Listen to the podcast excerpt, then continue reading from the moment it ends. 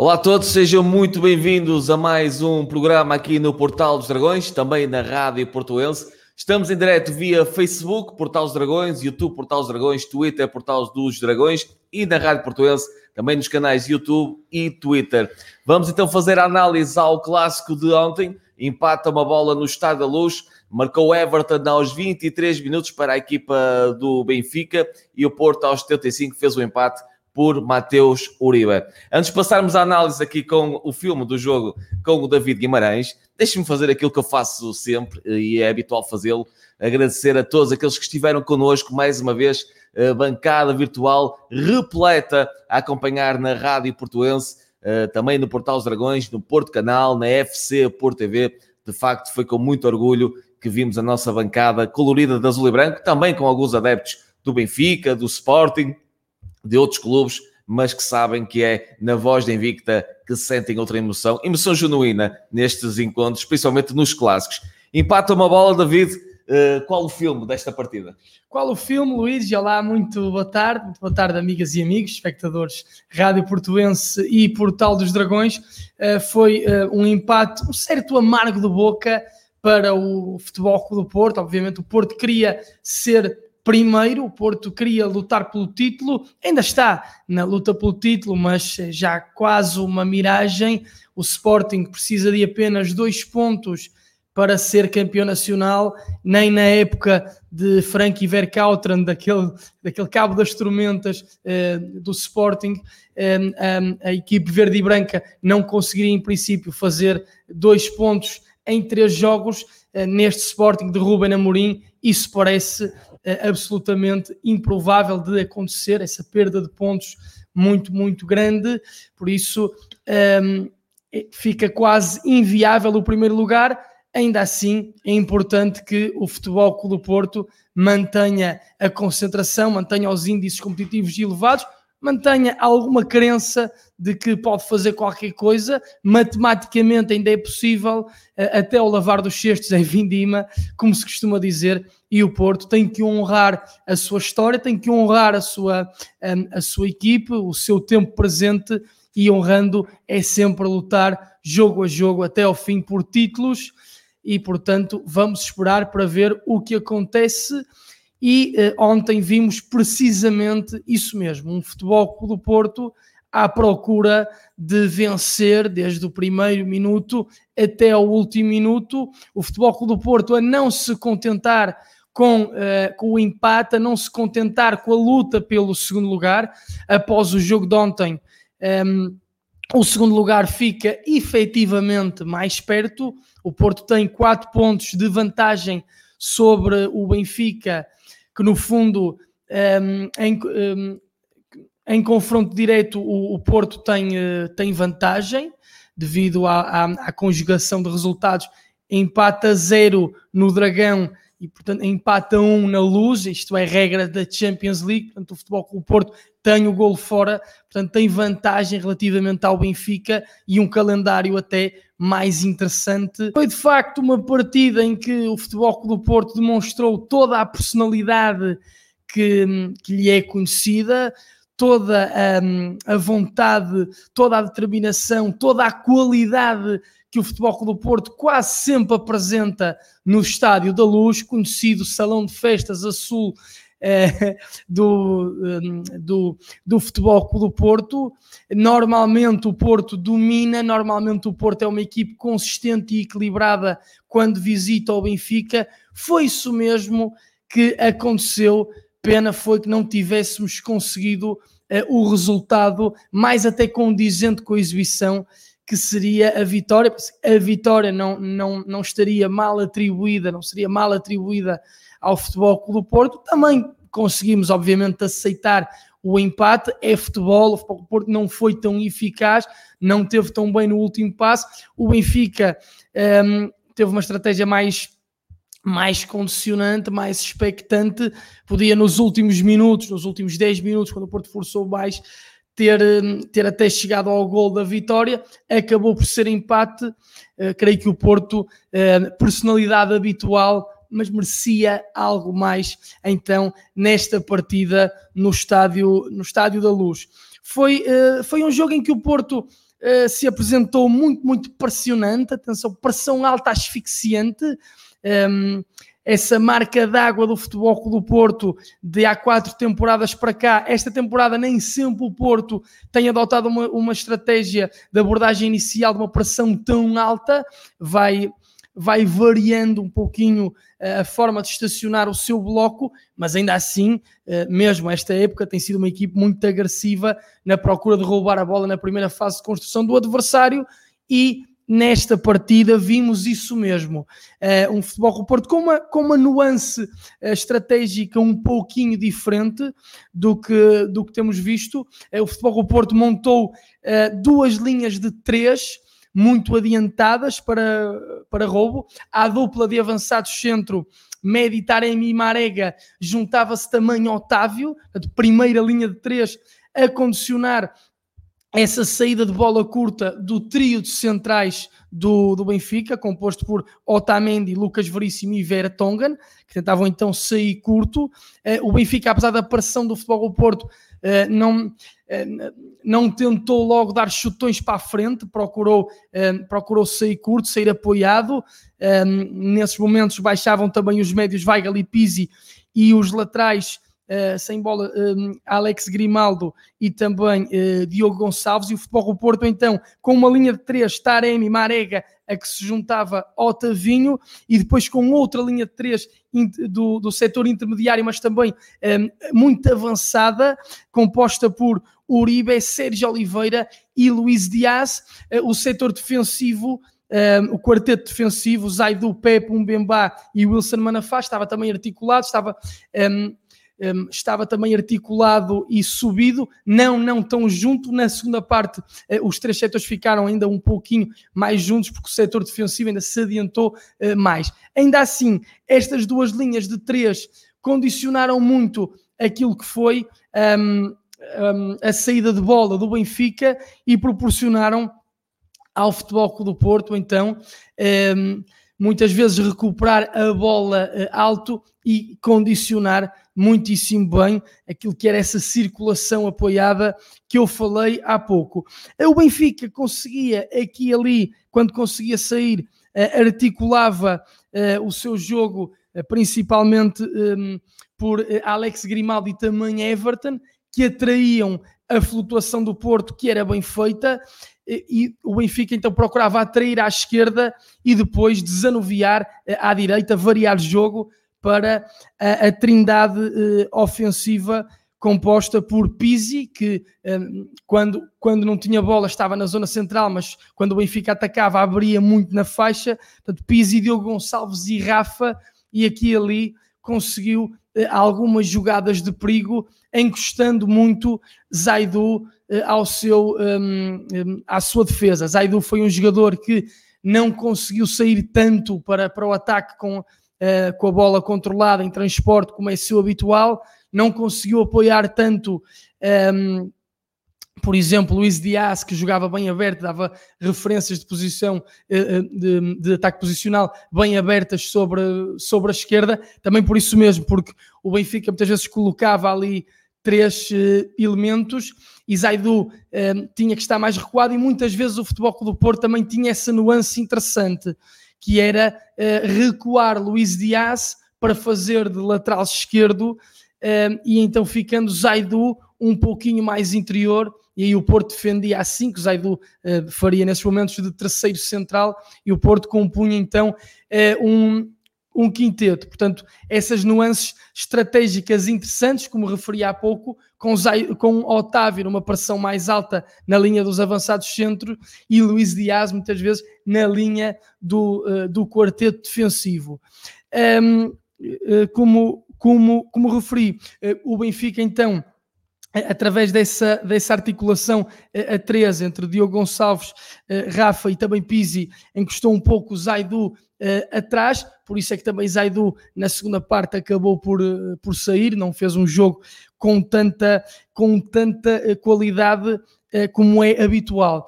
O Benfica um pouco contra, contra a corrente do jogo, contra aquilo que estava a ser o, o, filme, como tu me, me, perguntaste há pouco, Luís, o filme do jogo, acaba por conseguir marcar, é uma, é uma boa recuperação. O Benfica que até não estava, não estava a, a conseguir pressionar o Porto, aproveita ali uma, uma desarticulação no setor intermediário, na ligação, e acaba então Everton Cebolinha por recuperar a bola, por trabalhar muitíssimo bem eh, o lance entre dois jogadores do Futebol Clube do Porto. Depois ainda vai querer que seja Oliveira na recuperação, mas Rafa aparece também rápido, passa de primeira para Everton Cebolinha, que depois encara ali uh, Pepe, Sérgio Oliveira ia também uh, no encalço, mas chega atrasado, e é um remate.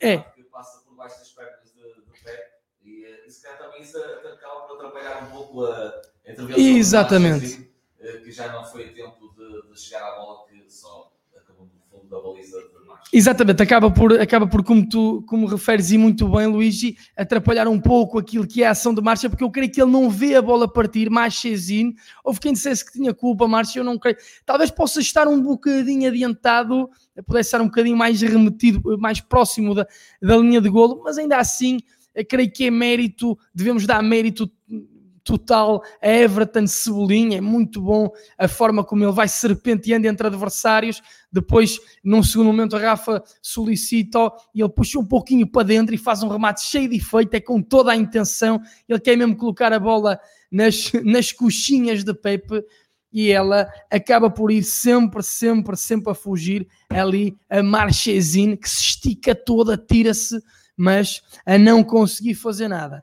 Se o Futebol Clube do Porto já havia criado algumas situações para, para faturar, para se adiantar no, uh, no marcador, e o Benfica acaba por marcar contra a corrente do jogo, o Futebol do Porto não sente, um, ehm, não sente taticamente o golo, não se atemorizou. Eu creio até que este, este jogo não foi dado a muitos estados de alma, não houve uma variabilidade de, de, de estados de alma, as, as equipes sempre constantes, sempre consistentes, sempre fidedignas àquilo que, que, que, era a sua abordagem inicial, o Benfica mais expectante, o Futebol pelo Porto uh, mais, mais acutilante, mais agressivo.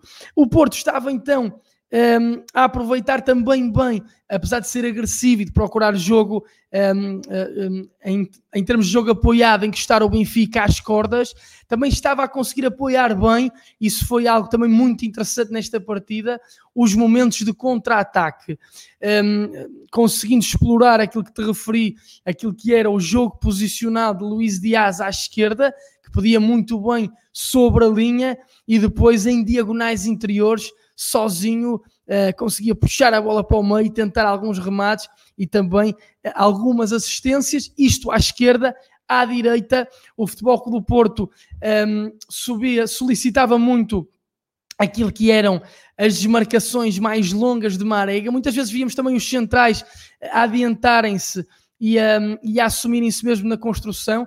Otavinho, de facto, teve um papel tático muito, muito, muito rico, muito difícil. Já falei, ele pressionava à frente na, na linha de três com, com, com, um, com Marega e Taremi. Também conseguia, por vezes, jogar em largura à direita, uh, solicitando as subidas de, de Manafá e muitas vezes baixava também para tocar ou com o Uribe ou Sérgio Oliveira, ou mesmo recuava ainda mais e ficava mesmo um médio mais recuado uh, do, do Futebol Clube do Porto para respirar junto dos centrais e depois lançar ali bolas mais longas, então que eram metidas para as desmarcações mais de dentro para, para fora de, de, de Marega, que se desmarcava muitíssimo bem entre lateral uh, e central, era mais entre Grimaldi e Vertonghen, esse espaço que o Futebol Clube Porto aproveitou eh, então muitíssimo bem durante a primeira parte. Depois faltou a Marega, ele conseguia criar as jogadas, mas faltou a Marega definir e concluir as jogadas, quer em termos de finalização, de remate à baliza, quer principalmente em termos de último passo. Aqui eh, o Maliano não teve tão bem. Um, nota também muito importante para uh, o Benfica, e foi, foi assim durante todo o jogo.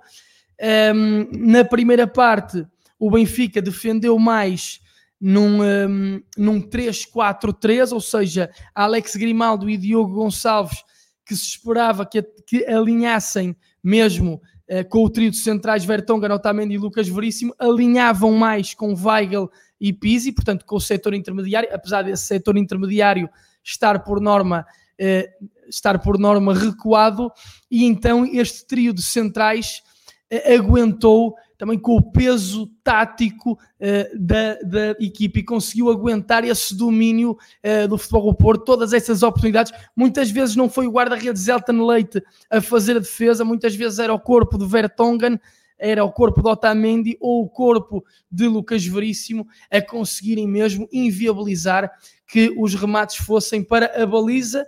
Aqui, eu creio que na primeira parte Jesus foi mesmo estratégico, um, ou, ou, foi mesmo pensamento estratégico de Jorge Jesus em ter colocado então Grimaldo e Diogo Gonçalves numa linha mais adiantada.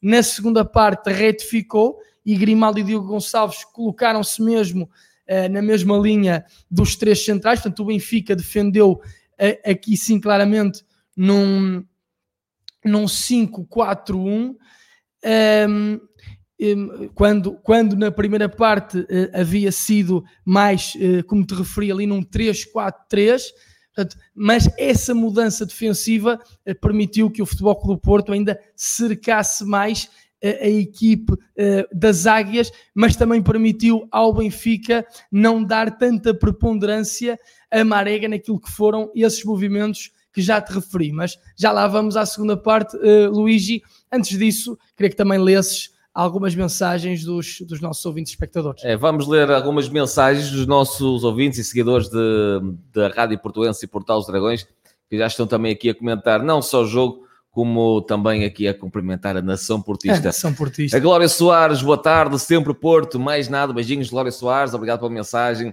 Um abraço também para o Leonardo Henriques, para a Fátima Grota, boa tarde do Brasil, grande abraço para o outro lado do Atlântico. Também para a Mayam Cambal, boa tarde, boa tarde. O Stevenson Patrick, boa tarde, Dragões. Ressaca do empate de ontem, diz aqui o nosso ouvinte na Bolívia. Manuel Almeida, boa tarde. Eu sempre acredito no meu Porto. Sebastião Silvano, sempre presente também. Boa tarde à Nação Portista. Leide Messias, eu sou brasileira, mas adoro o Porto e adoro isto muito bem. Eu também sou brasileiro com muito orgulho bem. e muito amor, né? Eu também adoro o Brasil, apesar adoro. de nunca lá ter ido. José Carlos Vasconcelos Oliveira, até ao fim, abraços de Gaia e Força Porto, vence por nós. Grande abraço, José Carlos. É de Istambul, não é? É, o José Carlos é de Istambul. José Carlos Oliveira de Istambul. Eu acho que ele teve ontem alguém, alguém familiar a teve, participar no foi, programa do Eduardo. Que a esposa e a filha, não é? a um grande beijinho no para programa elas. do Eduardo, grande Eduardo. entraram aqui, o nosso Eduardo já está a fazer furor. Está, está aqui o atrás Eduardo. e, e rouba-nos audiência mal acaba o Rouba-nos audiência. Nós não liga nenhuma, fiquem nós, não lhe liga o pessoal e ele está logo em direto e o pessoal faz todo nós para ir ver o Eduardo, não nada. Ladrão! o António Costa deixa aqui uma mensagem a dizer que Porto que o Porto é como o Sócrates, tem tudo roubado, diz aqui o António Costa. O António Costa ah, já, lá vamos, com, com já lá vamos, António. Tenha, calma, já lá vamos falar sobre isso. Eu, eu, não, eu, não deixo, eu não deixo nada por falar. Amigo. Emília Pereira, sempre Porto no coração. O Stevenson Patrick diz-nos, ou melhor, questiona, uma uhum. pergunta que arrasto desde ontem. Como é que seria se tivéssemos jogado com o Marco Gruitch e o Tony Martinez a titular? Como é que seria, David? Olha, um, vamos lá ver uma coisa. É uma pergunta interessante por parte do, do Stevenson Patrick. E eu creio que, como referi há pouco, a titularidade de Marega é importante. Já referi várias vezes para a forma como o futebol do Porto defende, mas como defende agressivamente, como procura roubar a bola na saída uh, dos adversários. Marega é o jogador mais preponderante, é o melhor, é o melhor avançado de defesa, e não me enganei, da, da Liga Portuguesa e depois aqueles movimentos que falei de, de dentro para fora, ali aproveitando o espaço entre lateral central e esse adiantamento, essa sintonia entre Grimaldi e Vertonghen, Marega explorou muitíssimo bem esse espaço, portanto, foi importante a titularidade de, de Marega, e eu creio que ele está a falar Tony Martinez por Marega, parece-me. Um, portanto, acho é que Marco, acho é que Marco Gruig devia ter entrado talvez na, na, ao mesmo tempo do que Tony Martinez. Eu creio que, creio que pensei nisso no relato, acho que não o referi, mas não, pensei nisso, creio que não referi isso, mas pensei nisso, mas depois acabei. São tantas as vicissitudes que às vezes não, não, não, não consigo referir. Não se passa nada, não se passa nada no nosso relato, nada, não é? Aquilo dá nada. sono, não dá. Não, nosso nada. relato, aquilo dá, um, dá, um, dá uma sonequinha. Em duas palavras, mas, melhor três, não há nível no nosso Não há, não, temos nível. Há, nível. há outros com mais nível. Uh, mas, mas pensando eu achei que, que Marco Grui podia ter entrado com Tony Martinez para o Futebol Clube Porto, eh, depois começou a lançar muitos, muitos criativos, muitos repentistas num para um, lançou João Mário, lançou Francisco Conceição, e creio que Marco Grui, que tinha, por exemplo, defendido melhor ali a largura, o Benfica depois começou a entrar por aquele espaço, mas creio que era preciso alguém que desse mais critério e mais respiração, uh, mais pausa no jogo apoiado ao Futebol do Porto para assaltar uh, nos, últimos, uh, nos últimos minutos. Não tanta, vora, não tanta voracidade, mas mais critério no futebol associativo. Creio que foi no jogo em Tondela, se não estou em erro, que Marco Gruy entrou. O Futebol do Porto estava muito... Uh, via-se que a equipe estava, estava até já algo perdida em campo e Marco Guri entra e o Porto começa logo a ter mais critérios, chamar a si também outros jogadores, os outros jogadores a se drenarem psicologicamente e depois isso a ter uma hum, ter também uma, uma, hum, uma, uma conotação tática eh, porque, um, e, e, técnica, porque os outros jogadores também à sua volta acabaram por melhorar. Portanto, eu creio que se Marco Grui e Tony Martinez deveriam ter entrado de início, um, o que é que poderia ter trazido diferente? Eu creio que se jogasse Tony Martinez e Marco Gruig, creio que o futebol do Porto não ia ser tão hábil, como falei há pouco, naquele momento de, de pressão, de, de, roubo de bola. Tony Martinez não é tão forte, tão forte nisso.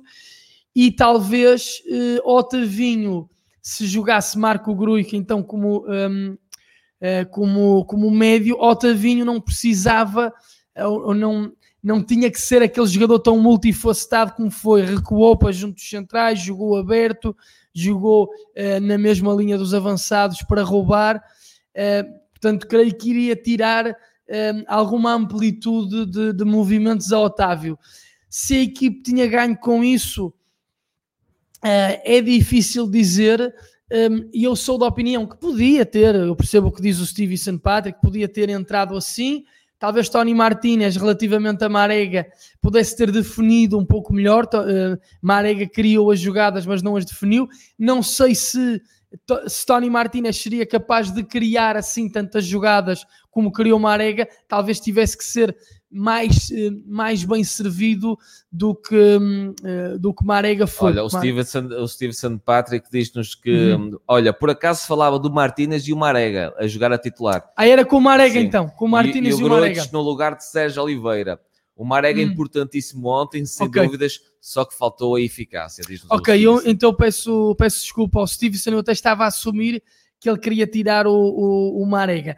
Pronto, então se, se seria o Tony Martinez, eh, era parecido então eh, em termos de, de, de eh, Taremi não se assumiu tanto nos movimentos de recuo uh, para jogar em apoios. Eu creio que um, Taremi falhou um bocadinho nesses momentos. Podia ter-se dado mais ao jogo, saído mais da, da zona de pressão, deu-se talvez um bocadinho mais a marcação na segunda parte, viu-se isso bem. E Tony Martinez também é um jogador capaz de fazer isso. Também é um jogador capaz de se esconder muitas vezes a partir da ala, uh, não digo para fazer diagonais interiores, mas depois para se desmarcando uh, paulatinamente, um, ehm, consoante a equipe também fosse, fosse atacando. E a substituição, exato, ok, a substituição então de Marco Gruico por, por Sérgio Oliveira, aqui já não tirava essa, essa amplitude periférica de, de Otávio, que falámos há pouco. É, eu creio que, eu percebo onde o Stevenson quer chegar, eu creio que Marco Gruico neste momento está talvez mais exuberante do que o próprio Sérgio Oliveira. Sérgio Oliveira já acusa algum cansaço, tem batido, também eh, é sempre chamado a bater as bolas paradas, já não estão a sair aqueles drones como é, como é habitual, é. não está com tanta capacidade de chegada também como, como temos visto, nem com tanto remate de segunda linha. Talvez ter entrado Marco Gruic de início pudesse ser uma opção perfeitamente viável. Marco Gruig dá, dá todo esse critério de, de passe. Por acaso até Sérgio Oliveira também foi um bocadinho macio, não é que queira imputar culpas a Sérgio Oliveira, mas foi um bocadinho macio o setor intermediário do, do futebol do Porto nesses momentos e talvez com, imaginemos agora, claro, estamos aqui, isto é tudo cenários hipotéticos de alguma forma, mas Sérgio Oliveira entrando, por exemplo, numa segunda parte fresco, podia ter contribuído ainda mais para um assalto final com mais qualidade, que era um bocadinho aquilo que eu acho que Marco Gruig podia ter feito também se fosse, se fosse chamado a jogo. Mas seriam também opções completamente válidas, como um, aquelas que o Steve St. Patrick propõe. E muito obrigado pela, pela questão. O Jorge Nelson da Maia, nosso amigo ouvinte de Jorge. Olá, amigos, gostei mais do resultado do que a exibição. O Martin Muller, boa tarde, gente, boa tarde. Martin Muller. Martin Muller. O Martin Muller, eu acho que também ele já comentou aqui, mas daqui a duas semanas vai estar cá em Portugal. Vai Nossa, estar, Martin. vem a Silveira, Torre, Boa, Vista, Boa Vista, Silveira, em Torres uma, Vedras. Eu já, eu já o convidei para, para se viesse ao Porto, se passasse pelo Porto, para nos visitar. Senão vai nos obrigar a ir a Torres Vedras. Se passar Martin, ao Porto, ao Martin, temos nada. Temos nada. Filipe, falar em tainadas, o Filipe Portela, boa tarde campeões, cedo ficou claro que esta época jamais seríamos campeões, aqui o Filipe Portela, o nosso uh, ouvinte de Viana do Castelo e também localidade onde já temos uma tainada marcada. Uhum. Não sabemos quando, mas já está marcada. Já está marcadíssima. O João Augusto, será que alguém comentou a expulsão do Rei dos Túneis? Toda a equipa técnica a insultar o quarto árbitro, diz-nos o João Augusto. Rei dos Túneis. Meireles Armindo, Força Porto, agora temos o Farense para ganhar, somos Porto, na próxima segunda-feira, de facto, há o Porto Farense. O Jorge Nelson, Nelson diz ainda: não devíamos ter exposto a sofrer o segundo golo depois de termos garantido o empate. Quem precisava da vitória era o rival. Uh, na nós servíamos os dois resultados. Não era Aqui bem a opinião assim, de Jorge Nelson. Eu acho que não é bem assim. eu percebo eu acho que, nós tínhamos que procurar a vitória. Na minha opinião, é. nós tínhamos é continuar a procurar a vitória, porque também uhum. queremos e continuamos a acreditar na, na, na, hipótese de sermos campeões claro. e só a vitória também interessava, não é? Sem dúvida, quer dizer, hum, eu percebo que o Jorge hum, também percebo o, que o Jorge, Jorge diz, o, o, que o Jorge Nelson diz do ponto de vista tático, ou seja, o futebol com o Porto podia um, até ter arranjado outros mecanismos para não se destapar tanto, não originar tanto um fosso ali pelo corredor direito do Porto, esquerdo do Benfica, que, um, uh, que a equipe da casa soube explorar muitíssimo bem. Agora, do ponto de vista de, de predisposição, do ponto de vista daquilo que era a, a finalidade para este jogo do Futebol com o Porto, creio que o Porto não jogava com dois resultados. Creio que o Porto tinha que ir à procura da vitória, está a correr atrás do prejuízo e ainda está, mas agora é, é quase praticamente impossível de, de, retificar. Creio que só, só o tempo separa o Sporting de, de, ser, de ser campeão nacional, mas a ver, vamos. Mas creio que do ponto de vista de finalidade, o Futebol Porto fez muitíssimo bem em ter ido então para cima do, um, ehm, do Benfica. Podia tê-lo feito de outra forma, podia, mas a finalidade era essa: o Porto queria ganhar, queria ser campeão. O Sebastião Silvano, o que faltou ao Porto foi a concretização muitas oportunidades e, como disse, faltou a concretização. Grande abraço, Sebastião. Fernando Silva pergunta quem é que pôs este papagaio tagarela no grupo. Não sei quem, quem é que se refere, quem é o papagaio tagarela. Sou eu? Diz Será o, eu o papagaio? Será o David? Será eu? Será o Luís? Ou quem será? Diz-nos, Fernando, quem é que é o papagaio tagarela? Temos que fazer um sketch com um papagaio um tagarela. papagaio tagarela. Tu gostas muito, nós, eu vi que tu, nós tu gostavas muito. Ah, faz lá, faz lá que eu sei que tu gostas. Vá. Podíamos, eu, eu gostava de ser ventríloco. Tens que ser, exatamente ventríloco aí com, com o dragão. Tinha que pôr o microfone aqui. Sim. Papagaio tagarela? O que é o papagaio tagarela? Grande abraço, Fernando Silva. Obrigado pelo Temos comentário. Temos que fazer um sketch assim, Luís. Está combinado. o Martin Mulher. Martin Mulher. Abraço forte desde Zurique. Em breve, está cá está. Em breve, desde Boa Vista, na Silveira, Torres Vedras. Grande abraço, Martin. Ele em breve está aqui em Ficamos Portugal. À espera do nosso Martin Müller. Martin O Stevenson Patrick Uribe teve um grande jogo ontem, só faltou melhorar os remates de longe, temos que ser mais eficazes. Eu digo das duas formas, o Martin Müller ah, da parte francófona suíça, ou então da parte mais germânica, que é Martin Müller. Exato. Não sei qual é que o Martin gosta mais, é Martin Müller ou Martin Müller O Martin depois que diga na, na próxima, no próximo fórum. O João Augusto, engraçada comunicação social, tudo caladinho sobre o Judas a criticar a arbitragem. Diz aqui o João Augusto continua aqui irritado. O lei de, a lei de Messias, Porto, meu time do coração. Time! Messias. Time! Um forte abraço aí para o Brasil, para a de Messias. Nós não estamos felizes, nós ontem não ficamos felizes. E para toda a galera que eh, torce pelo meu, pelo teu, pelo nosso Futebol Clube de Porto.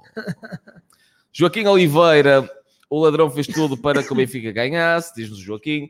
Nelson Correia, é muito grande a mensagem. E eu estou a passar tudo, vocês como já sabem, eu passo tudo. Eu passo tudo. Passa tudo, passa Tudo. tudo. Que é para depois dizer, ah, ele, seleciona, ele, ele seleciona as mensagens e tal. Não. Apenas um, pequen- um pequeníssimo reparo.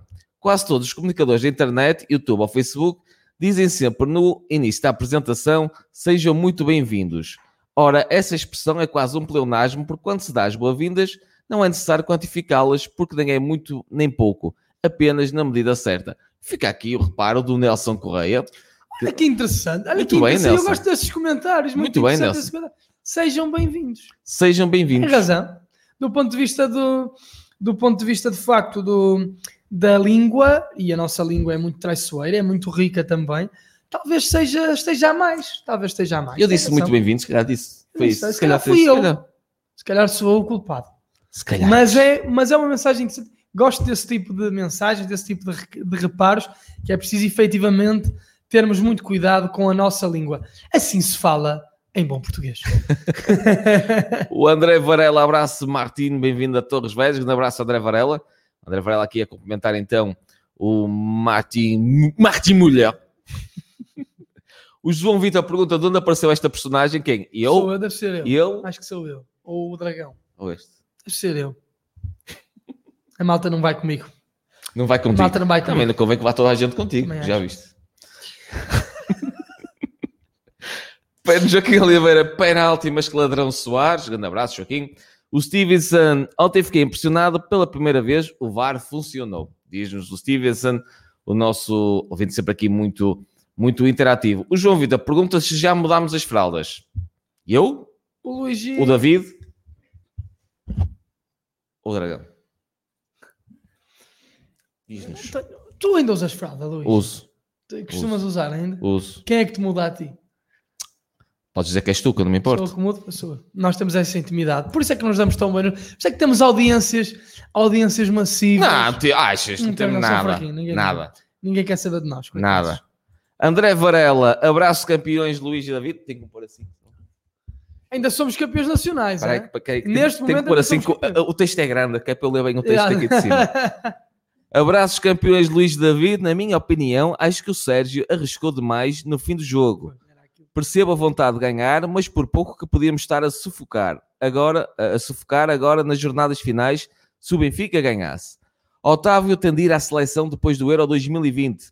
Ir agora seria um pouco injusto para quem lá anda, mas para o Mundial tem que ir. Soares Dias falhou somente na expulsão do Pep. No entanto, no Dragão, o Pizzi também devia ter sido expulso. Por isso, parem de chorar, benfiquistas. Com licença. Agora posso ir para aqui uma foto. Já podes pôr na, na tua posição normal. Grande abraço, André Varela. Grande abraço para o André. Olha, vamos Pereira. passar para o Sim, filme é- da segunda parte, David. Vamos passar para o filme da Sim. segunda parte.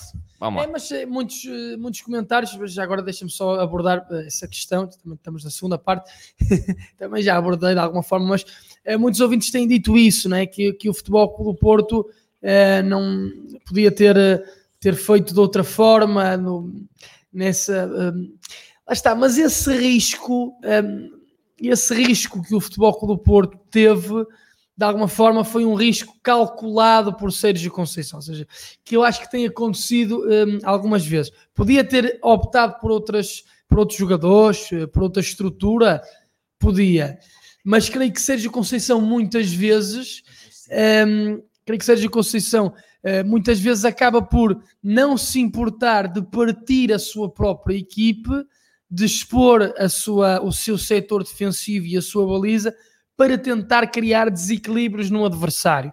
E num jogo em que era tão importante para o Futebol Clube do Porto vencer, eu não digo eh, cada adepto em casa pode fazer o seu juízo. Se acha que o Futebol Clube do Porto devia ter jogado mais com empate, se de facto o Futebol do Porto estava a jogar com os tais dois resultados possíveis, a vitória ou o empate, eh, ou então se acha mesmo que o Futebol do Porto só jogava com o resultado que era a vitória.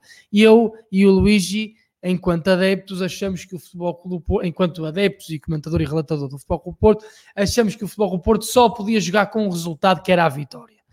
Pronto, o Futebol Porto ainda olhava para o título e matematicamente ainda é possível. Portanto, enquanto o Futebol Porto olha para o título, tem que ganhar todos os jogos.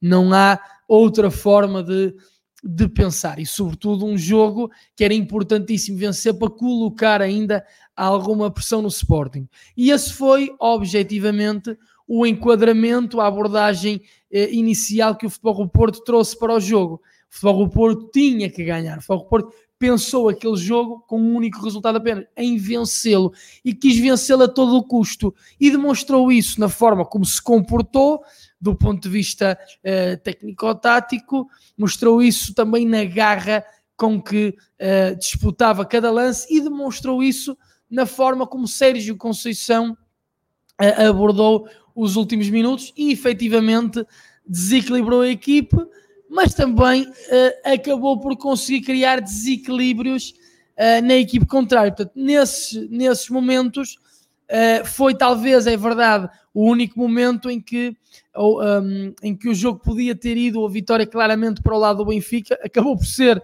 o momento em que o Benfica até criou mais em sobressalto a baliza do Futebol do Porto, mas o Futebol do Porto nunca deixou de, de sobressaltar a, baliza do Benfica.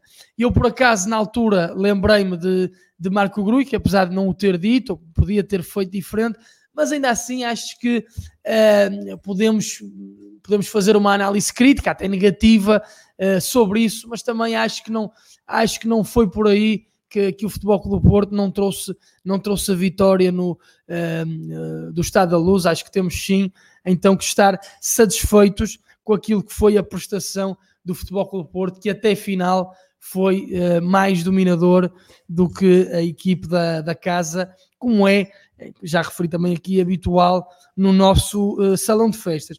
Mas uh, na segunda parte, o, o, jogo, como, como, como referi, um, ehm, os laterais, se estavam numa linha intermediária, baixaram para junto da, da linha defensiva e o Benfica defendeu claramente com um, uh, com um quinteto, com o quinteto uh, defensivo, Diogo Gonçalves então na, na mesma linha de Vertonghen, Otamendi uh, e Lucas Veríssimo, assim como, como Grimaldo.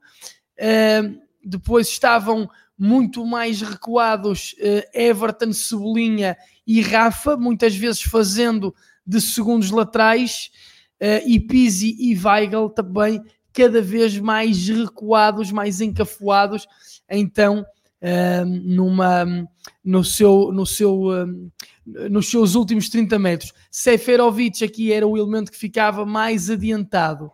O Futebol do Porto um, conseguiu ainda pressionar mais alto o Benfica, conseguiu ainda dominar mais o Benfica, conseguiu fazer um jogo ainda mais de, de ataque mais apoiado, mais envolvente, uma posse mais criteriosa a toda a largura. Um, e creio que o domínio ainda se acentuou mais na, nessa, nessa, etapa, nessa etapa complementar uh, um, do jogo. Depois, obviamente, um, não desfazendo nunca esse, esse pensamento por parte das duas equipes do Futebol Clube do Porto de empurrar o Benfica para trás e o Benfica de conter aquilo que eram os pontos fortes do Futebol Clube do Porto, os treinadores fizeram as suas substituições. Primeiro uh, uh, mexeu o Benfica uh, e entradas de Gabriel e também de Tarabt para as saídas de Weigl e também de, de Rafa, aqui a gerir o cartão amarelo Jesus de, de, de Weigl, a gerir também a condição física de Rafa, que estava já algo tocado, também algo desgastado, sofreu também algumas entradas por parte de, de jogadores do, do Futebol Clube Porto, algo duras, e acabou também por, por sair. Neste, uh, nesta fase, então, Pizzi passou para, passou para, para uma das alas, um, e aí fazia, faz muito bem Pizzi a articulação faixa centro, centro faixa, quer ao nível da quer ao nível da circulação, quer ao nível dos equilíbrios, e o Benfica então meteu dois médios para equilibrar e com também maior capacidade de saída no transporte de bola, sobretudo por Tarabt e Gabriel, no que ao passe vertical diz respeito. Uh, ainda assim, creio que apesar de tudo, uh, o Benfica acabou por não conseguir logo nos, nos 15 minutos que seguiram a essa substituição, não ganhou nada com essa substituição, ganhou depois sim, quando o jogo ficou mais partido. No Porto, logo em simultâneo também, entrou Tony Martínez para a saída de Marega, como te referi na segunda parte, Marega já não estava a conseguir fazer tanto aqueles movimentos de fuga do centro para as faixas, não estava a conseguir fazer tanto bailar a equipe do, uh, do Benfica, que já fazia, já estava mais certeiro nessas flutuações, porque metia os tais laterais muito recuados. Saiu então também um, uh, João Mário por. Uh, saiu também Zaidu por João Mário, ou seja, Tony Martínez que tinha que respirar mais junto dos centrais, os centrais que estavam a aguentar o peso tático todo da equipe e eram os últimos. Uh, os últimos garantes da baliza inviolada uh, do Benfica, eles estiveram muitíssimo bem, nota, nota muito alta para este trio. Uh, e saiu Zaidu, como te referi, não estava a conseguir ser tão ofensivo, não estava a conseguir ligar com os elementos à sua frente, não estava a conseguir transportar e ir limpando adversários. E João Mário entrou e fez isso mesmo. É, é, brilhante a forma como o, o extremo do, do futebol do Porto uh, aí tem a tal marcação de Tarabt que é muito tenrinho e João Mário para, encara Tarabt, depois muda de velocidade, a aceleração é brutal, o arranque fica Tarapto para trás. E depois... Será que usa fraldas também? e depois o passo atrasado, a bola vai meio aos pinchinhos. Mateus Uribe tem que colocar ali aquele pé um, ehm, de forma perfeita e entre, entre o passe e aquele efeito, uh, como se coloca o pé para fazer o passe, mas também com algum efeito, é muito difícil de fazer e a bola vai sempre a fugir do guarda-redes Elton Leite, entra próximo do ângulo direito da baliza do Benfica. É espetacular e também já agora, já que estamos a falar nisso, que jogada assassaço de Mateus Uribe, um jogador absolutamente preponderante no, no futebol com o Porto durante, uh, desde que chegou há duas épocas e esta temporada, na, na época passada, uh, e esta temporada está-se a assumir mais uh, como um jogador capaz de, de organizar, capaz mesmo de definir, de chegar aos últimos 30 metros. Já conhecíamos toda essa sua aptidão no México, ele partia mesmo linhas mais recuadas em condução individual, depois chegava à frente para remate, para o último passe, e aqui está de facto sempre onde a equipe precisa dele, o corredor central foi todo dele e uh, apareceu em alguns momentos da área para finalizar e aquele golo é, uma, é preciso ter-se uma qualidade técnica acima da média para colocar o pé daquela forma e fazer aquele efeito, aquela força e, sobretudo, aquela, aquela colocação.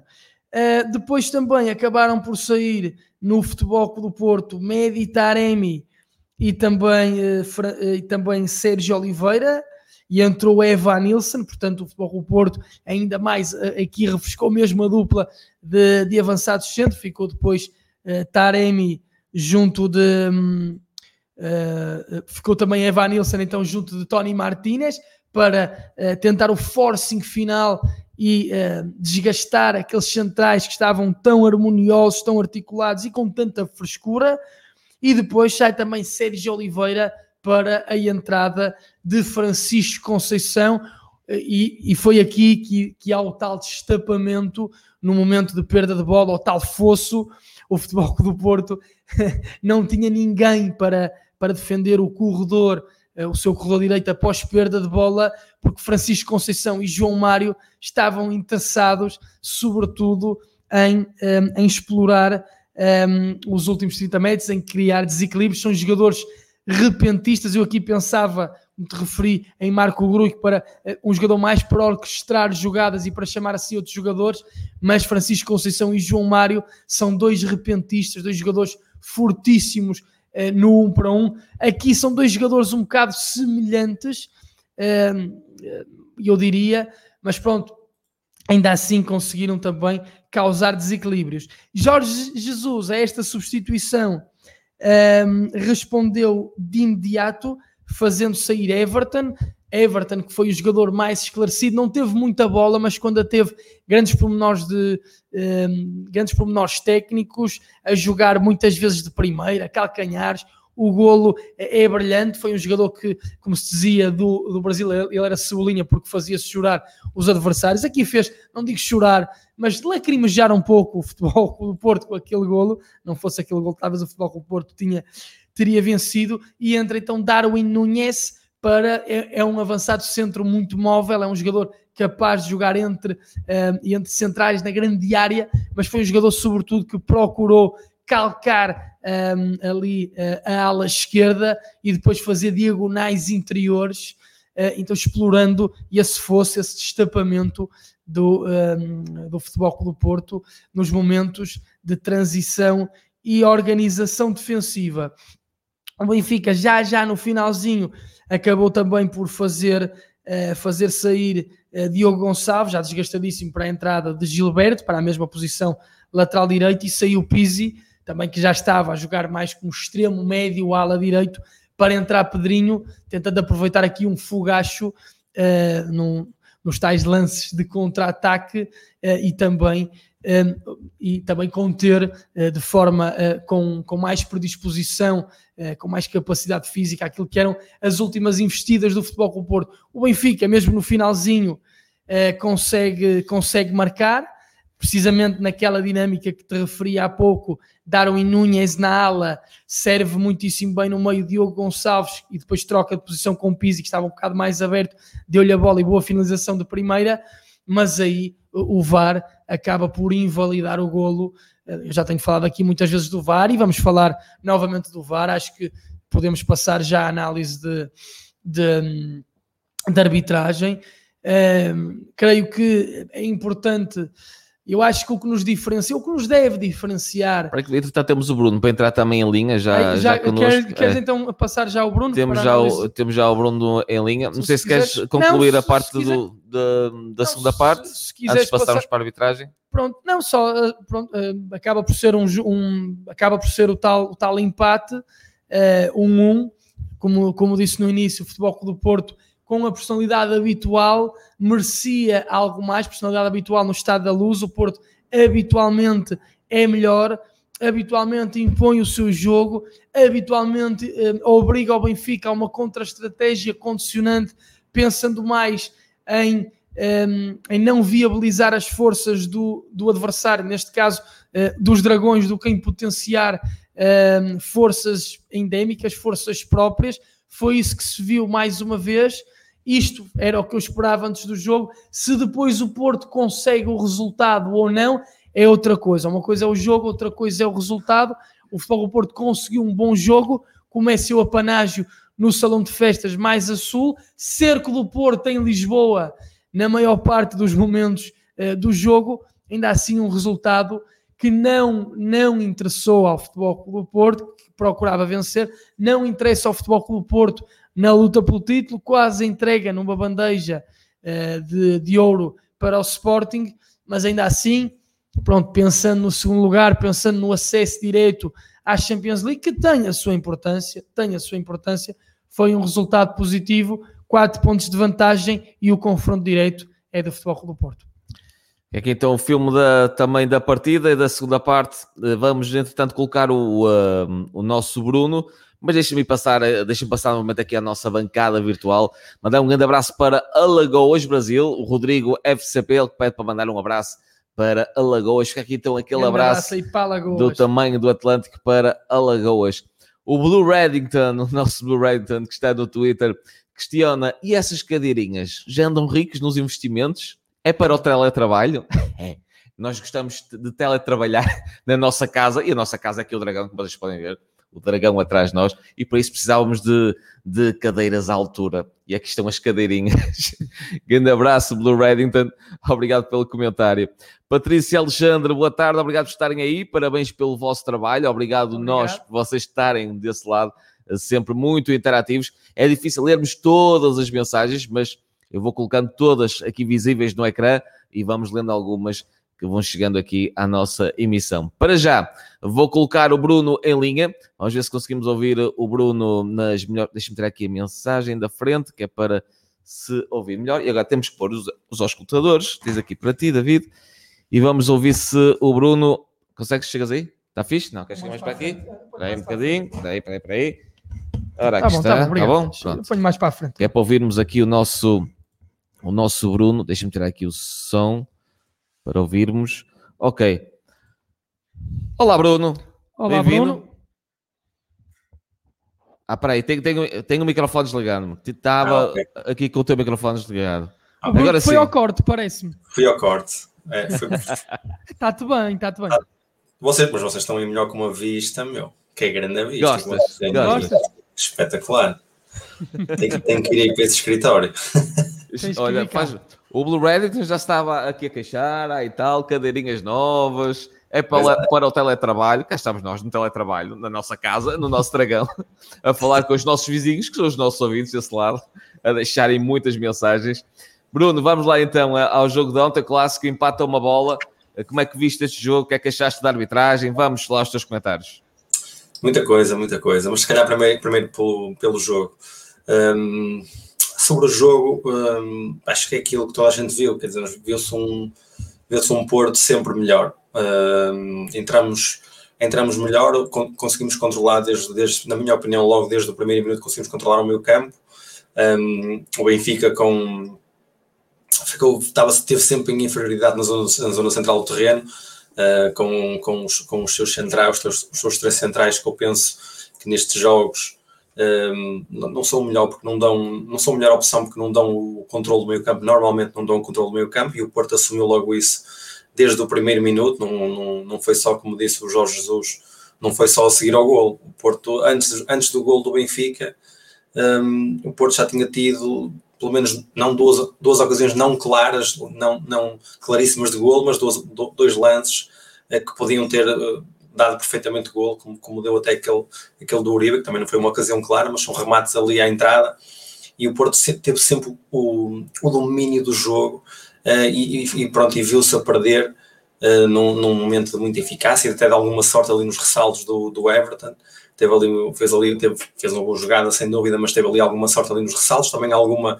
incapacidade nossa de tirar dali a bola, quatro jogadores ali à volta podiam podiam com um bocadinho mais de hum, assertividade, podíamos ter facilmente entrado ali a bola, não tiramos.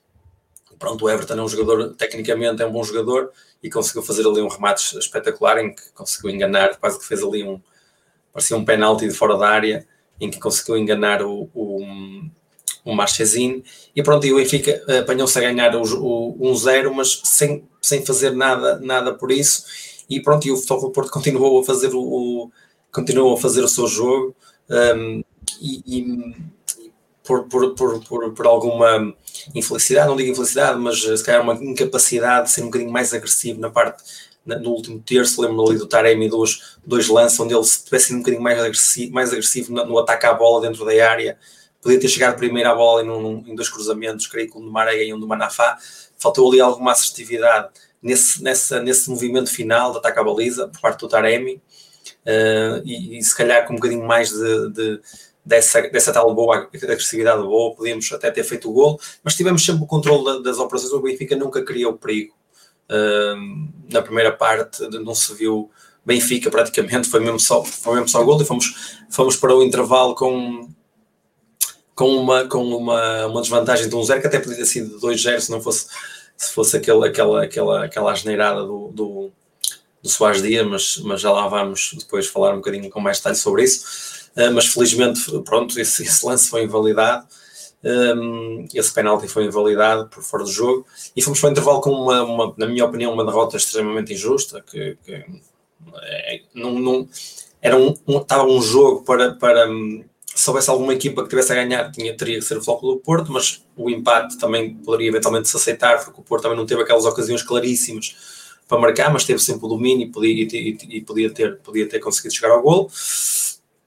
E pronto, depois regressamos na segunda parte. Eu tinha algum receio que, que o Jorge Jesus pudesse corrigir algumas situações uh, que estavam mal do Benfica na primeira parte, como por exemplo a questão que já falei aqui do meio-campo. Ele podia ter, podia, se calhar, ter reforçado o meio-campo mais cedo com o, com o Gabriel e com o Tarap, que são jogadores mais, mais agressivos, mas ele não mudou isso também.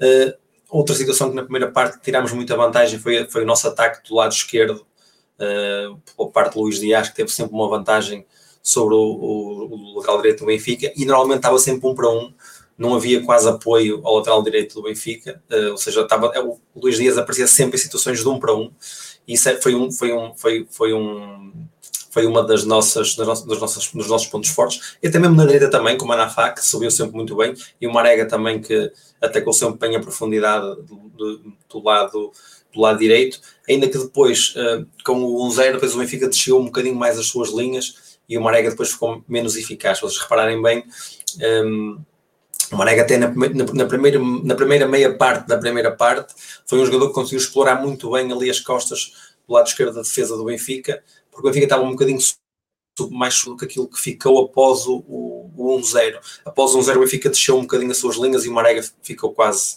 ineficaz no jogo. Eu estava expectante para ver o que é que ia acontecer, se o, se o Benfica ia corrigir alguma das situações, ia dar mais apoio nas laterais, se, se o Sérgio ia tirar o Marega para logo um ponta de lança, que se calhar na minha opinião teria sido a melhor, uma, uma, uma solução melhor, porque o Marega, pronto, como disse, depois com o Benfica mais recuado fica menos eficaz. Um, mas não, o jogo é mais ou menos igual. Eu sinceramente não tenho nenhuma diferença do, do jogo na segunda parte. É um jogo mais ou menos parecido, com o Porto sempre a tentar atacar, o Porto a tentar chegar ao golo. Era a única equipa que tentava uh, chegar ao golo e, e, e, pronto, neste caso o futebol do Porto também faz sentido. O Porto é a equipa que estava a lutar pelo título. Um, tinha mais, tinha mais uh, até honrando a nossa história, nós jogávamos para ganhar sempre, não estávamos ali para, para guardar o segundo lugar, não era eu creio que a intenção nunca foi eh, defender o segundo lugar. A intenção para este jogo do Sérgio, por aquilo que eu percebi no, na, naquilo que o jogo foi jogado, até nas opções que ele fez, a intenção foi sempre atacar a vitória, ou seja, não, nós, nós não estávamos a defender o segundo lugar, até porque nós, mesmo com uma derrota, tínhamos sempre um ponto de avanço e, podíamos, e dependíamos sempre de nós. Por isso estávamos, hum, estávamos, a, jogar para, estávamos a jogar para ganhar eh, e, e, e isso notou-se notou no, no notou-se no, no campo, um, até um, algo que foi um bocadinho ao contrário daquelas declarações do aquelas declarações habituais do Jorge Jesus a dizer antes do jogo que disse que, ah, que o Porto não tinha nada para não tem nada para lutar e nós, nós ainda tínhamos uma final ou ainda tínhamos mais não sei o que é. E, mas no, no jogo não se notou nada disso. No jogo que se notou foi que o Porto é que estava a lutar para ser campeão, queria ganhar para continuar a manter alguma pressão até sobre o Sporting. Uh, mas pronto, não, nunca conseguimos uh, fazer o golo. Uh, infelizmente, os, os, minutos iam-se passando e nós pronto, íamos, íamos ficando com a, com a sensação que já ia ser difícil chegar à vitória, mas tentamos sempre e acabamos por, por empatar depois num, num, excelente lance do João Mário, que entrou, entrou muito bem. Fez de facto um. aproveitou a oportunidade que teve e se calhar era um jogador até que já merecia essa oportunidade e, e, pronto, mas teve num jogo importante e aproveitou, fez ali uma excelente jogada pelo lado direito, fez um cruzamento bem medido, atrasado e o Uribe, pronto, fazer aquilo que não tinha feito em lances anteriores, que tinha sido acertar, acertar na baliza, ele tinha, teve, teve um ou dois remates perigosos, mas mandou sempre por cima, e aqui, neste lance que está, vocês estão aí a mostrar, pronto, fez o gol que ditou um resultado que, pronto, era um mínimo aceitável para aquilo que tinha sido o jogo, um, tanto na, na, segunda, mais uma vez, as palavras, as palavras do Jorge Jesus são compreensíveis, dizer que a segunda parte foi toda do Benfica, uma coisa completamente uh, alucinada, não, não, ninguém viu isso, nem sequer comentadores de outros clubes, ontem uh, vários, vários até comentadores de Sporting estavam a dizer que o, Porto, o jogo foi todo do Porto. o, Benfica a dizer, o Jorge Jesus dizer que o Benfica teve a segunda, a segunda parte foi toda do Benfica é ridículo, é de rir mesmo.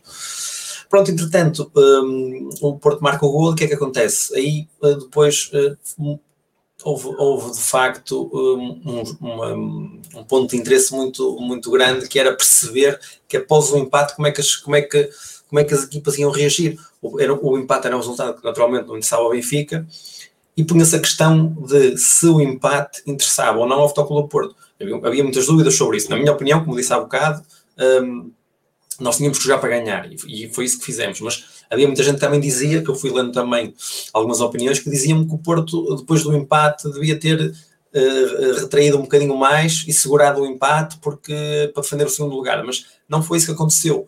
Uh, se nós repararmos nas alterações que foram efetuadas pelo Sérgio, nós fizemos alterações para a frente, ou seja, para refrescar na parte do atacante, um, até tiramos o Sérgio Oliveira uh, e jogamos com meio campo, se calhar mais, menos, menos, menos forte, mas com, com o Uribe e com o Otávio, se calhar mais frágil fisicamente, se calhar aí perder algum bocadinho, arriscar a perder um bocadinho do meio campo.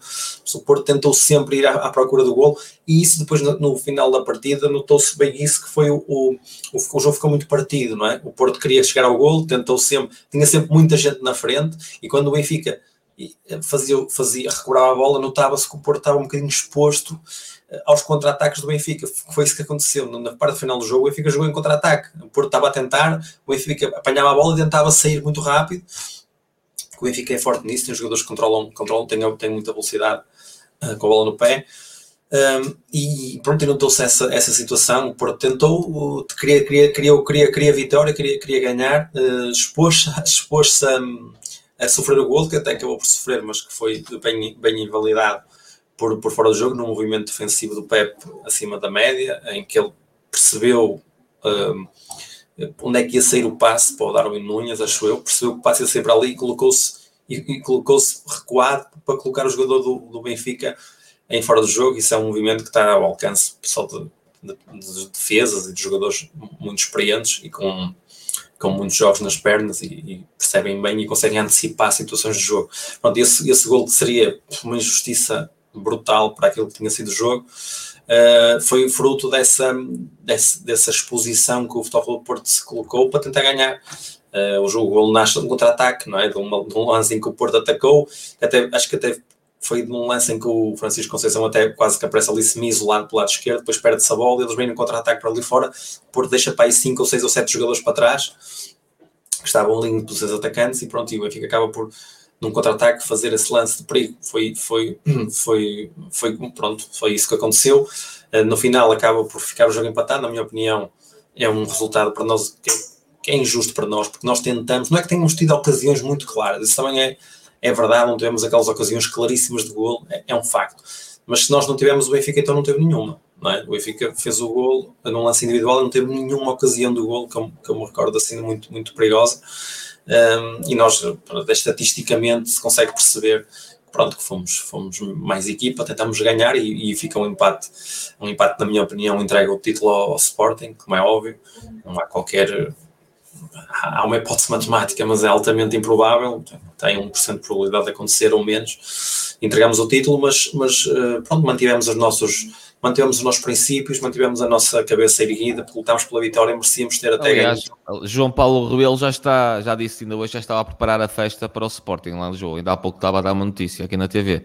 Por isso já está mais que garantida a, vitória, a festejo da equipa do Sporting. Ele se calhar faz isso todo contente, não é? Diz essas palavras com todo contente e com, com, com muita alegria uh, por, por, por ver um clube de Lisboa a ganhar o título nosso caso é pronto, é, é tristeza, não é? Por não, muita tristeza por não conseguirmos esse, esse título, eh, pronto, mas uh, Sporting vai, vai, também teve bem, também temos que admitir isso, o Sporting também fez um bom campeonato, um, pronto, e neste caso nós não vamos conseguir ganhar, mas, mas uh, o que eu estava a dizer, o mais importante é que nós, nós nunca desistimos, o Futebol Porto nunca desiste, de, e está sempre nos momentos da decisão, e isso também é, também é importante e também atesta daquilo que é um, da nossa, nossa história, no, nossos princípios. Muito bem, querem destacar então alguma, algum lance de arbitragem pelo Arthur Soares Dias? Sim, não sei se posso ser eu para começar, Posso não é? Começar, sim, sim. Uh, é assim, uh, acho que também não é novidade para ninguém, temos que dizer aquilo que aconteceu, que é o, o Soares Dias foi salvo pelo VAR, não é? Foi, foi, foi autenticamente salvo pelo VAR, não? E, e lá está, eu tinha falado disso sobre isso a semana passada, ou há duas semanas, na altura do, na altura do jogo do, do Moreirense, em que nós fomos altamente prejudicados, que é o VAR é uma boa ferramenta. Vocês já imaginaram se o VAR não existisse, o que é que tinha acontecido ontem? Provavelmente tínhamos perdido 4-1, não é? era um golo e dois penaltis. Mas Olha, se o VAR existisse, o Luís Dias não tinha sido expulso em Braga. Se não existisse. Tudo bem, mas no ver e no haver, no ver e no haver, no ver e no haver, se o Braga, Braga, se o VAR funcionar bem, se o VAR tiver pessoas que analisem os jogos como devem ser, se forem competentes na sua tarefa, nós não tínhamos perdido o jogo por 4-1 e nem sequer o, o, o, o Luís Dias tinha sido expulso em Braga, porque ele só foi expulso em Braga não foi por causa do VAR, foi por causa do o incompetente que estava no VAR que o expulsou, não é? é? As coisas são postas nestes termos. E ontem é um bom exemplo daquilo que é o VAR, que é o VAR serve para corrigir as asneiras dos atos principais. O que é preocupante é quando é, é, é vermos as asneiras, olhamos para as asneiras, quando são asneiras, é, depende das asneiras que, que, que, que, os árbitros cometem. Aquilo que o Soares Dias fez ontem é, é escandaloso, ele ia assinalar, assinalar o, o golo, pronto, é um lance fora de jogo, aí tu não, não, não, até nem atribuo grande culpa, porque é um lance de dúvida. Uh, normalmente é se diz para dar vantagem ao ataque, e aí pronto, tudo bem. Mas os, os dois penaltis que foram assinalados são dois penaltis escandalosos. Um é, é uma falta do jogador do Benfica sobre o Zaidu, que o pisa, e outro foi uma falta fora da área, que, que o Soares Dias conseguiu vê-la dentro da área. Ou seja, o Soares Dias voltou a fazer uma exibição terrível eu não percebo como é que há pessoas que dizem que, que ele é o melhor árbitro português, um, um árbitro que faz, faz duas asneiras deste, deste gabarito, um árbitro que há, há, há, duas semanas ou há uma semana fez uma asneira incrível numa meia-final de uma Liga Europa, uh, num jogo entre o Vila Real e o Arsenal, em que ele marca um penalti absurdo, completamente absurdo, não há penalti nenhum, e um, o VAR, que era o que acho que era o, o nem sei, agora já não sei quem é, João Pinheiro, acho que era o João Pinheiro, acho eu, não interessa, mas o VAR também era português e também não viu, não conseguiu, não teve a capacidade de ver que não era penalti nenhum, ou seja, eu não percebo como é que este senhor tem a reputação que tem, é um árbitro que só faz as neiras. E ontem iria, iria prejudicar muito o futebol do Porto, os, os, os, chega só, isto, depois acontecem também coisas que eu não percebo, que é ver o Benfica a queixar-se da arbitragem, um, Estamos a falar de um. De um eles, eles queixam-se do lance do Pepe, que naturalmente ele devia ter sido expulso, fez uma falta para cartão amarelo, um, isso não, não, não, vamos esconder isso, mas quer dizer, estamos a falar de um árbitro que tinha assinalado dois penaltis a favor do Benfica, dois penaltis escandalosos, que, que são dois erros incríveis. Ver o Benfica a queixar-se do Soares Dias depois daquilo que ele, que ele fez uh, no jogo, que foi salvo pelo VAR, é? é? chega a ser até patético como é que é possível ter, ter, ter moral para falar, uh, para falar uh, de, de, de, arbitragem quando aconteceu isto. E depois também é, é curioso eles, eles queixarem-se do lance do, do, do Pep, quando na primeira volta se nós nos lembrarmos bem, o que é que aconteceu no Estádio do Dragão? Os jogadores do Benfica andaram um jogo todo com um pau na mão a bater nos jogadores do Porto, no Corona, no Marega, um, entradas por trás, agressões, cotoveladas, seja, uma equipa que veio ao Estádio do Dragão, que foi altamente beneficiada em situações uh, deste género, onde até houve uma expulsão para um jogador do Sol do Porto, na altura o Taremi, bem expulso, como é óbvio, mas uh, uh, onde só houve cartões para um lado, ter moral para vir agora dizer que, que, que o Soares Dias não deve apitar mais jogos do, do Porto, como, como eles disseram, um árbitro que tem um histórico absurdo de erros contra o Futebol do Porto, aliás, erros em desfavor do Futebol do Porto, muitos deles em jogos contra o Benfica, temos, temos que dizer, temos que, temos que dizê-lo também, é, é, ridículo, e, e, e, pronto, e também uh, quero, quero dizer muito sobre aquilo que, aquilo que, que é, sobre aquilo que verdadeiramente, ou seja, o que o Benfica quer fazer é esconder o seu insucesso, é? quer arranjar aqui uma desculpa para o seu insucesso, que é à partida vão ficar em terceiro lugar, não é? Se isso acontecer também um, uma situação muito improvável, mas à partida, se o Futebol Clube Porto fizer o seu trabalho, vai ficar em terceiro lugar. O que eles querem é, é, é desculpar-se com, com um lance de, que nem é um lance nem é um lance capital, é um lance de uma, de, um, de uma expulsão a 15 minutos do fim, se calhar o impacto que teria do jogo nem sequer poderia ser assim eh, tão, tão elevado. Se nós nos recordarmos na primeira volta, o, os lances do Pizzi e do, e do Nuno Tavares foram, foram muito mais cedo. Uh, alguns deles ainda na primeira parte, uh, por isso uh, dá-me vontade de rir também uh, estar a falar da arbitragem e lembrar-me de que o Benfica se queixou desta arbitragem, uma arbitragem que, que pronto, que, que, uma arbitragem dentro do campo que foi desastrosa, em desfavor do Futebol do Porto, em, termos, em termos genéricos, mas que lá está, foram o Soares Dias salvo autenticamente pelo, pelo VAR. Muito bem, David. Queres também comentar a arbitragem do árbitro da partida de ontem? Sim, não esteve, não esteve assim. Foi, eu, Penso que estás com o microfone desligado, oh, David. Que o Bruno e, e narrativa que está oh, David, estás com o microfone desligado. Estavas com o microfone Ai, desculpa. desligado, David. Obrigado, obrigado.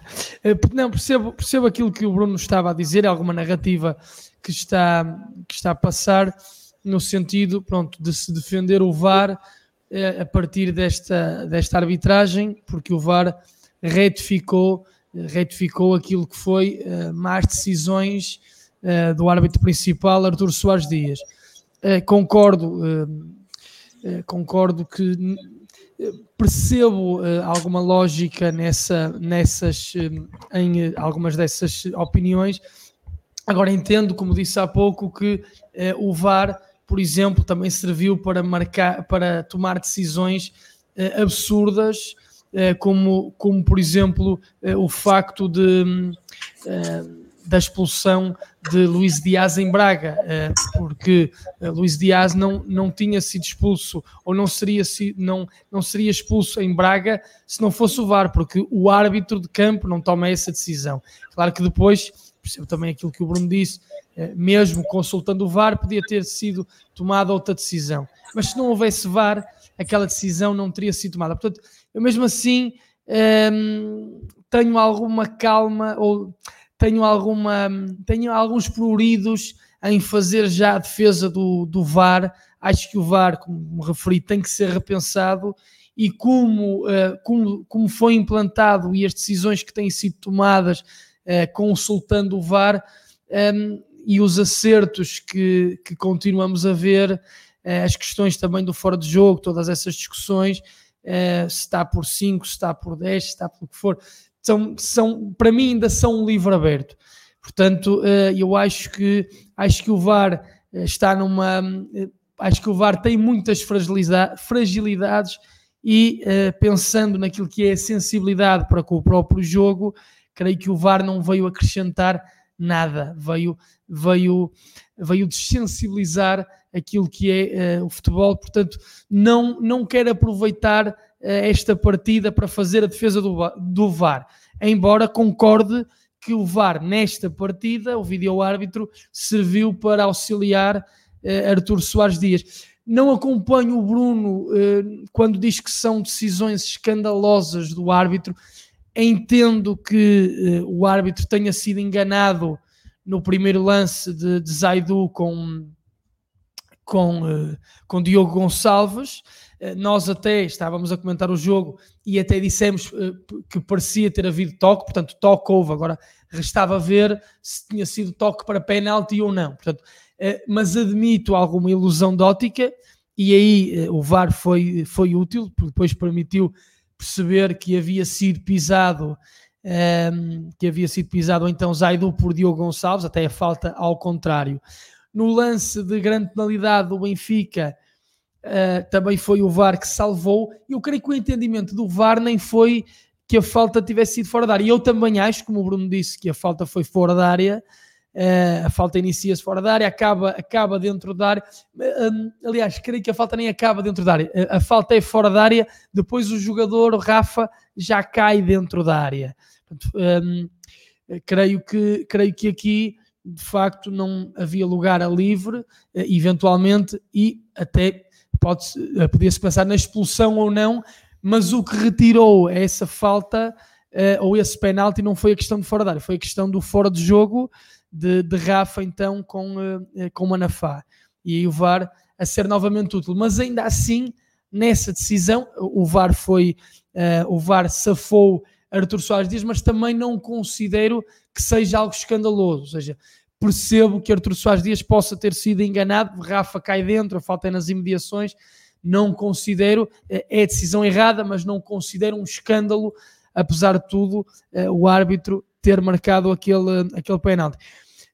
Mas felizmente o VAR retificou. Ainda assim, acho que Uh, ainda assim, acho que eu ia falar agora, até me, até me perdi do que, do que eu ia falar agora. Perdi-me, ia falar de outra coisa da vida. Ah, uh, ainda assim, acho que o que nos diferencia do um, o que nos diferencia, o que nos deve diferenciar a nós portistas de, dos benfiquistas, não digo dos benfiquistas, mas de, de alguns benfiquistas, de uma certa, uh, daquilo que é uma certa orquestração uh, narrativa, de uma certa or orquestração ideológica, de uma certa adulteração da realidade que nós vemos uh, em alguns benfiquistas, numa política de comunicação gizada, pensando precisamente nisso, em inculcar mentiras nas massas, estou a falar de, de, pessoas como, por exemplo, Pedro Guerra, Rui Gomes da Silva.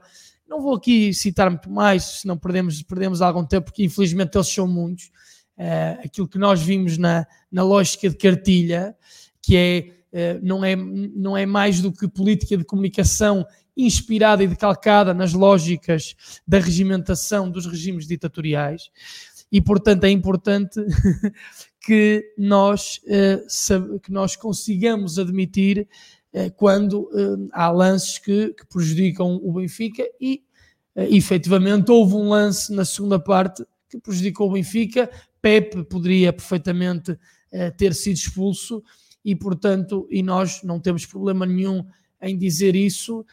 se bem que também acho que houve lances, não foi só em desfavor do Benfica, acho que houve lances eh, que o árbitro se perde no, no critério dos amarelos, dá, dá alguns amarelos que eu creio que não se justificam, dá, um, ehm, e, e um, creio que também houve outros amarelos que podia ter mostrado e não mostrou, portanto foi mais um lance dessa, um, aí também condeno o Arthur, Arthur Soares Dias, acho que teve um, não, manteve os, não manteve os critérios e se perdeu bastante nessa atribuição disciplinar mas, pronto, mas aí não, não, não, não tenho problema nenhum em, em reconhecer que eh, Pepe poderia ter ido, ter ido para a rua.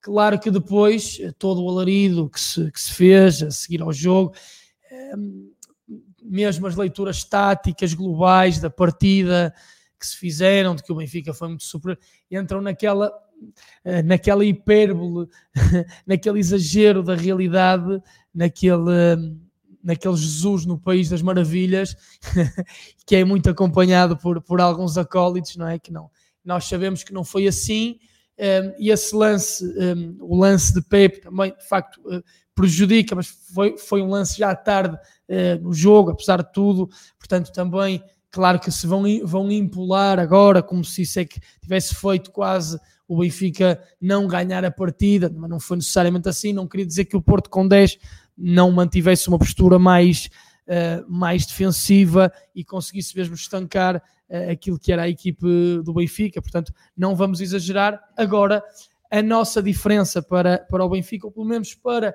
a lógica de cartilha, é que nós conseguimos admitir, nós conseguimos ver a realidade. Nós somos pessoas livres, somos pessoas decentes e somos pessoas que temos respeito por quem nos ouve, somos pessoas que temos respeito porque, pelos, pelos nossos espectadores, temos respeito pelo futebol, temos respeito pelos nossos adversários e, portanto, uh, sabemos, uh, sabemos ver os lances e vamos continuar a saber ver os lances, a ter respeito pela realidade. Portanto, contem connosco para isso. Estamos nos antípodas do que se faz noutros sítios.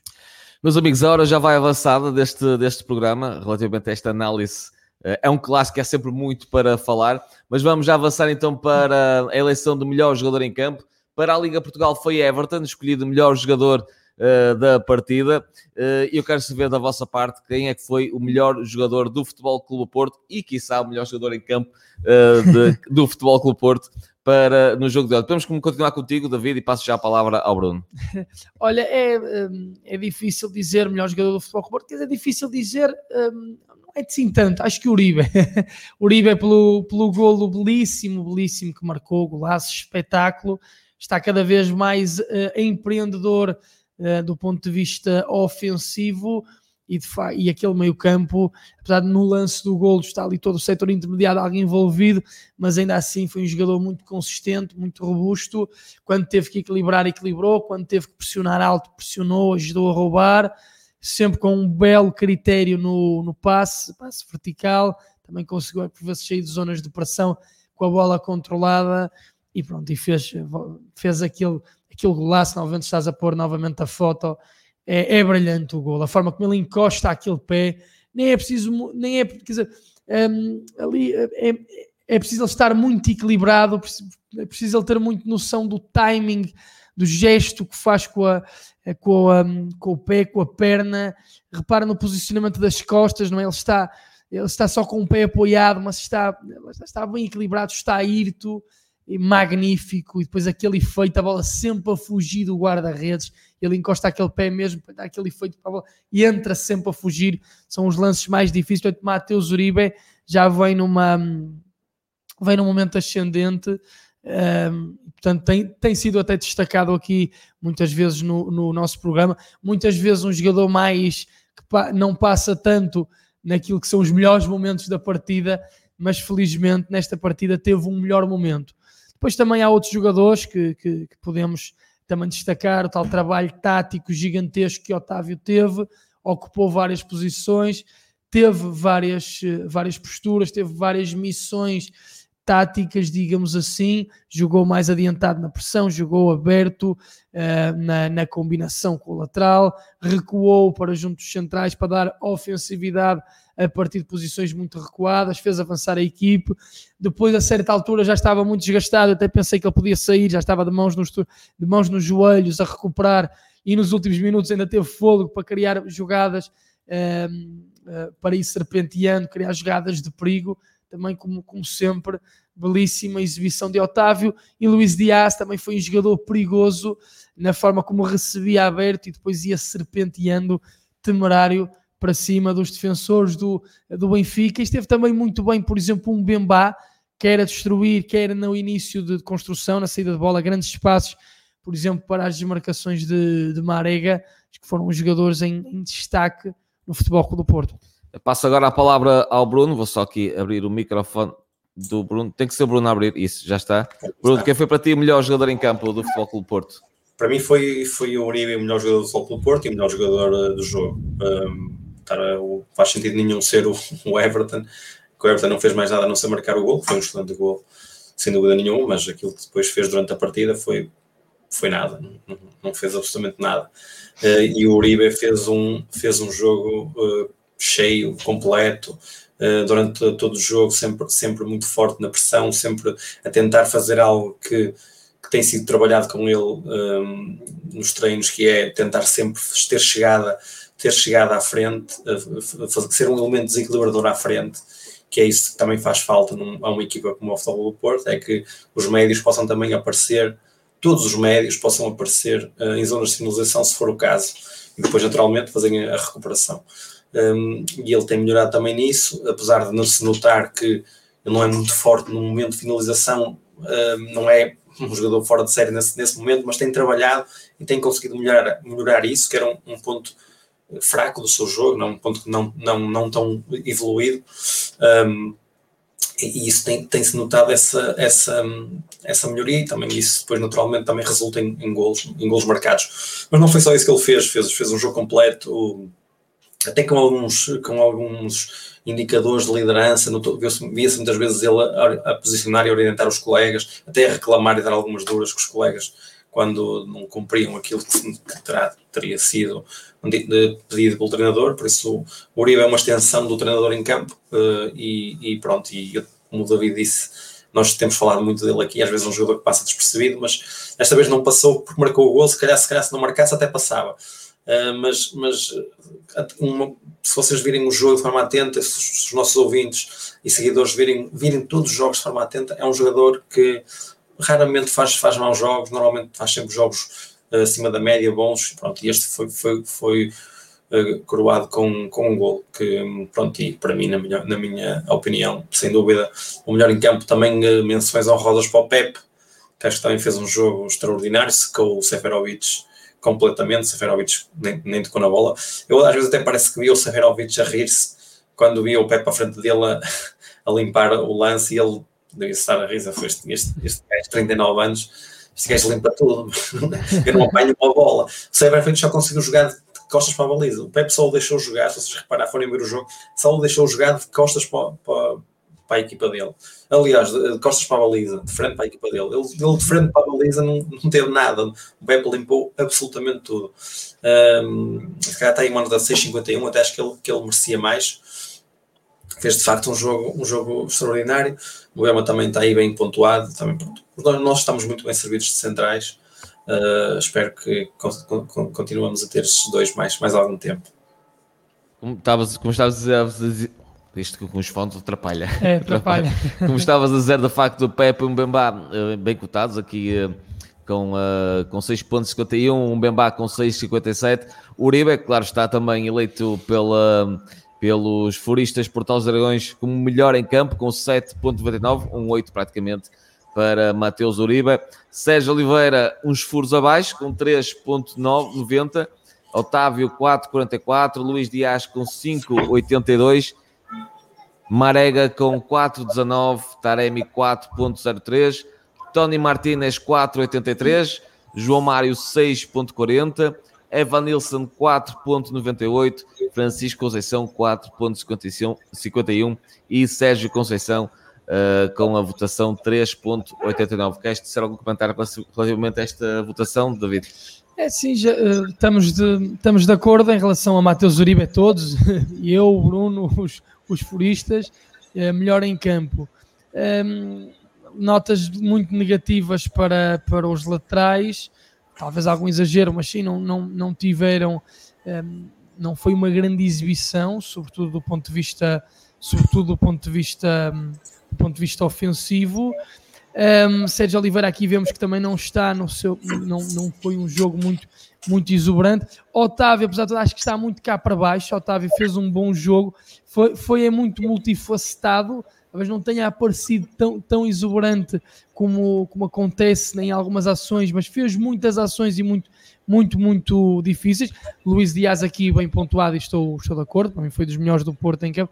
Marega, creio que, ok, que uma nota negativa já é, já é um repetente aqui das notas negativas dos nossos ouvintes, que acho que entram em algum exagero, mas percebo que uh, devia ter definido melhor, criou as jogadas, mas podia ter estado melhor na definição, ainda assim também uma nota muito, muito, muito, uh, muito, muito cá para baixo. Um, Taremi também, como uh, já referiu o Bruno, também já falei nisso, creio que se podia ter mexido um pouquinho mais, jogado mais em apoios entre, entre os setores, quando fez isso, entre o setor defensivo e o intermediário da equipa adversária, quando fez isso, o Fogo Porto conseguiu ainda articular melhor uh, o seu jogo para depois penetrar, um, é, é, importante, seria importante que Taremi se desse mais ao jogo. Nesses momentos, uma coisa que ele é, que ele é forte, depois dos jogadores que entraram, obviamente, João Mário, grande destaque, aquela finta, aquele nó que ele deu, depois o brilhante cruzamento atrasado fez para a finalização de Mateus Uribe. Há a nota muito negativa em, em Sérgio Conceição, que me parece também bastante injusta. Sérgio Conceição eh, orquestrou, preparou uma equipe muito personalizada no Estádio da Luz, é panágio histórico do Futebol com Porto na Nova Luz, a panágio das equipes de Sérgio Conceição, quando pisam também o relevado do, do Estádio da Luz. É, é importante lembrarmos, creio, nos últimos seis jogos, não estou em erro, o Futebol com Porto não perdeu nenhum, por acaso empatou uh, os últimos dois, portanto, uh, Sérgio Conceição efetivamente não, não tem perdido com o Benfica, tem ganho, merecia mais uma vez eh, vencer. Só a única pecha assim, da exibição do, do Futebol do Porto foi esse fosso criado após a substituição, talvez, de eh, entrada de Francisco Conceição. Uh, pronto, e o Porto deixou de defender o corredor direito, mas ainda assim também continuou a criar desequilíbrios no adversário. Portanto, mesmo assim, creio que foi uma coisa calculada.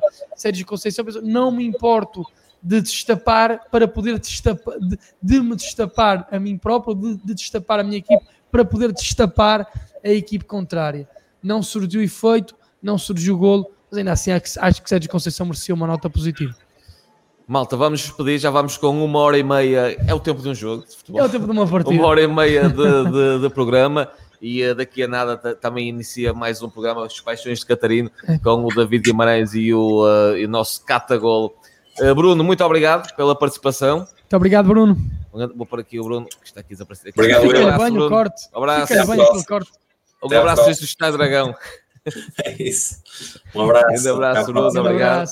E nós vamos então terminar. Muito obrigado também a vocês que estiveram desse lado com muitas mensagens, muitos comentários interagirem no nosso, nesta análise ao encontro entre Benfica 1, Futebol Clube do Porto 1. Continua desse lado. Eu às seis e meia, às seis e meia volto. Às seis e meia o David está de regresso.